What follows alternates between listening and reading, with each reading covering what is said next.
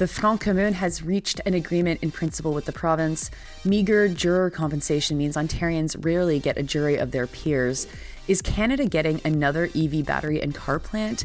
Families of the plane crash PS 752 victims push Ottawa to take actions against Iran. And the eldest son of Al Jazeera's Gaza Bureau chief, also a journalist himself, has been killed in an Israeli strike in southern Gaza. Good morning. It's Monday, January 8th. I'm Nora. Here's your headlines.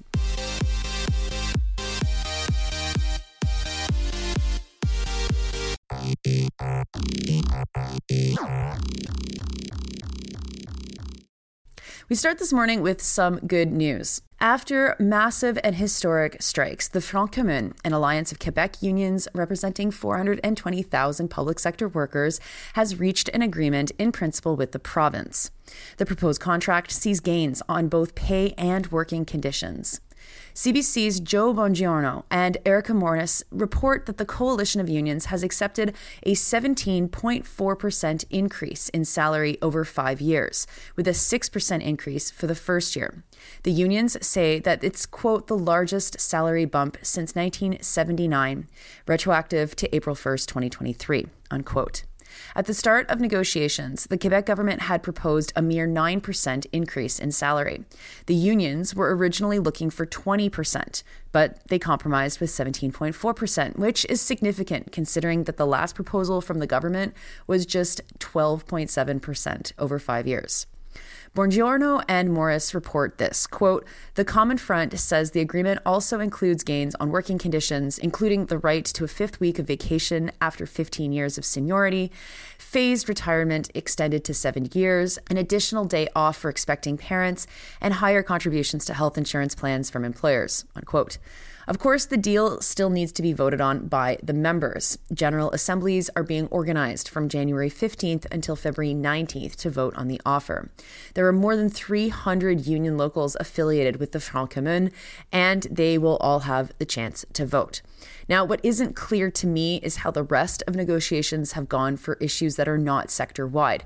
The Front Commun deals only with very broad issues that impacts everyone, and that's why we're talking about salaries and pensions and days off. But there are still a lot of other local issues that are workplace specific that are either settled or still need to be worked out. I'm not sure. I guess if a vote is coming to General Assemblies, it's been worked out, but that's silent in the article. I'll also note that, oh my God, not just the Front Commun, but the teachers also settled. I haven't seen details of that settlement yet, but I gotta say, my kids have been off school for six weeks, and this morning is the first time they're back. I have not been able to wait for this moment. So, congratulations to all of the workers for this historic level militancy that we're seeing, which is being accompanied by significant wage increases. Next, the Toronto Star is reporting on Ontario's dismal compensation for jurors and the impact that it's having on justice. If you serve on a jury in Ontario, you will receive among the lowest rates of pay in the country. If you're lucky to be picked, you'll be paid nothing for the first 10 days of service and then $40 daily from days 11 to 49. After that, $100 a day for 50 days and beyond. The piece quotes Toronto criminal defense lawyer Sid Freeman, who reminds us of the obvious impacts of this system. That, quote, the poor are, by nature of their poverty, rendered ineligible, especially for long trials. And in an environment that can't produce diverse juries, not just in racial background, but in socioeconomic background, the people who are most often subject of the criminal justice system never get a jury of their peers. That's a completely untenable way to run the justice system, unquote. Reporter Jacques Gallant notes that there's a clash between the fact that people are paid so little and that the law doesn't compel employers to continue to pay people their salaries. It, quote, leaves a patchwork system where some workers can serve on juries while still getting their paychecks, but others can't, unquote. Mark Farrant from the Canadian Juries Commission, which is a nonprofit organization that advocates and provides support to jurors, says it like this quote, jury duty is our civic duty, but it's not your duty to suffer financially, unquote. Next to national news, and first to, I guess, what is a new beat in this country the electric car battery and electric car manufacturing circuit. Nikkei Asia is reporting that Honda might build an EV plant in Canada.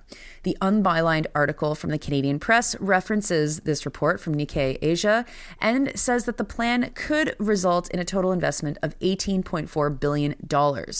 It might be for both a vehicle plant and an EV battery plant.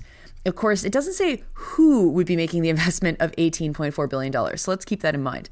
When asked for comment, Honda didn't say anything, and neither did Industry Minister Francois Philippe Champagne, although he did say that this quote speaks to the quality of workforce and the strength of our industry, unquote. He didn't mention, of course, the influx of temporary foreign workers who are expected to fill jobs at the planned EV battery plant in Windsor. Honda currently has a plant in Alliston, Ontario. Their first electric vehicle is hilariously called the Prologue. So, watch for more details on this plant and whether or not Honda is able to squeeze the same kind of tens of billions of dollars in subsidies that Volkswagen and LG Stellantis have managed to get out of our tax dollars. Money that, of course, that could go to other things like, you know, healthcare or something. Next, it's been four years since Flight PS 752 was downed by Iran's Islamic Guard Corps. The CBC's Brendan McDonald reports on the four year anniversary of the downing of Flight PS 752 by the Islamic Revolutionary Guard Corps, and the families of the victims are trying to get Ottawa to designate the IRGC a terrorist organization. McDonald reminds us of the details. Quote, PS 752 was shot down shortly after taking off from Tehran on January 8, 2020, killing all 176 people on board, including 55 Canadian citizens and 30 Canadian permanent residents unquote. Actually, I just stuck that second Canadian in there. I, maybe it's obvious, but anyway. You might recall that the airliner was shot down less than a week after the U.S. coordinated assassination of Iranian General Qasem Soleimani. Hostilities between Iran and the U.S. rose after that, and Iran targeted U.S. soldiers located in Iraq. And then the pandemic happened and everything changed. Officially, Iran says that the plane was downed by an air defense unit and was misidentified as a hostile target, reports McDonald. Canadian officials said that proof was not strong enough to back up that claim. Now, the United States has designated this group a terrorist entity since 2019, but Canada has held back on designating the whole group as terrorists. Instead, in 2017, just the wing of the group that deals with extraterritorial matters has been designated a terrorist group. Now, that's not good enough for obviously the families of the victims of the plane crash, but it's also not good enough for a group of Democrat and Republican lawmakers. They wrote a letter to Justin Trudeau back in December asking him to designate the group a terrorist entity though McDonald's piece doesn't mention anything about the downing of PS 752 as part of why this group of lawmakers wants Canada to designate the group a terrorist organization. Instead, they want to see the designation because the group is hostile to Israel, that they, quote, ideologically are committed to destroying Israel and undermining U.S. Canadian security interests in the Middle East, unquote. An argument that might have worked better if it was made, I don't know, more than three months ago. McDonald cites a CIA report that says that as many as 50% of the recruits in the force are conscripted to serve. And that concerns Canadian lawmakers who argue that they are reluctant to label a group terrorists when there are so many people in the group that are serving there because they were conscripted. Now, buried at the end of this article is a pretty important piece of information. A national security law professor from Carleton named Leah West reminds readers, or maybe McDonald, I'm not sure who, that military units or parties involved in armed conflict cannot be designated a terrorist group as per Canadian law. They're formally excluded as being listed as terror entities. McDonald does a funny thing after quoting West saying that. He pivots back to a family member of a victim of the downed plane who's introduced early earlier in the piece and who responds to this little factoid saying this quote if that's the case the law needs to change unquote here is a little failure of journalism it's the journalist's job to tell us whether or not it is indeed the case. And I assume that West isn't incorrect here. She's quoted as an expert, and I'm assuming she's correct. So why include that little nagging if? It is the case, and therefore the family's call to list the group as a terrorist entity clashes with Canadian law. That probably should have been much further up in the article rather than leaving it to the end. Presumably, there is a logic for excluding military groups who are in active combat. I can imagine a couple of reasons for that. And it's too bad that that's not actually explored in this piece. And finally, two more Palestinian journalists have been killed in an Israeli airstrike in Gaza while trying to report on their own genocide. One of the two victims was Hamza al Dahdouh.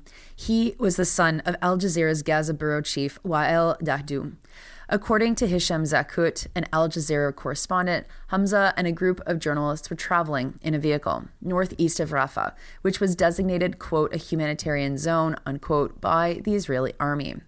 You've likely seen pictures of Hamza's father, Wael Dahdouh, already. He's already lost another son, along with his wife, daughter, and grandson, as they were killed in Israeli air raids that hit their house that they were sheltering in weeks ago. The two latest killings over the weekend brings the total number of journalists and media workers who have been confirmed dead since October 7th up to 79. 72 of those are Palestinian, 4 Israeli, and 3 Lebanese. That is according to the Committee to Protect Journalists. The organization has said that there's a quote pattern of journalists in Gaza receiving threats and subsequently their family members being killed, unquote. Israel's attack on Gaza is the deadliest conflict for journalists since the committee was founded in 1981. And I'll just end with this the silence that is coming from mainstream Canadian journalists is disgusting. If we think back to how Canadian journalists responded to Je suis Charlie, the Charlie Hebdo shootings, which were horrifying and an attack on free press, uh, there hasn't been anything even almost close to that in terms of collective outrage from the Canadian media establishment. It's unacceptable. And I guess, thank goodness, that's why we have independent media in this country to actually say, wait a minute, this is horrifying. Those are your headlines for Monday, January 8th. I'm Nora. I am so, so glad to be back. Thank you to everyone who sent me messages over the last two weeks saying that you missed the show.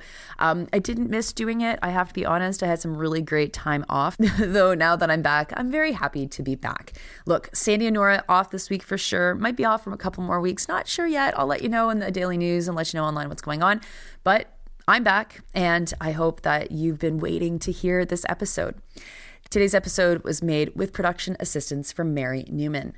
You are listening to this podcast at sandyandnora.com on the Real News Network podcast feed or anywhere you get your podcasts. I will talk to you tomorrow.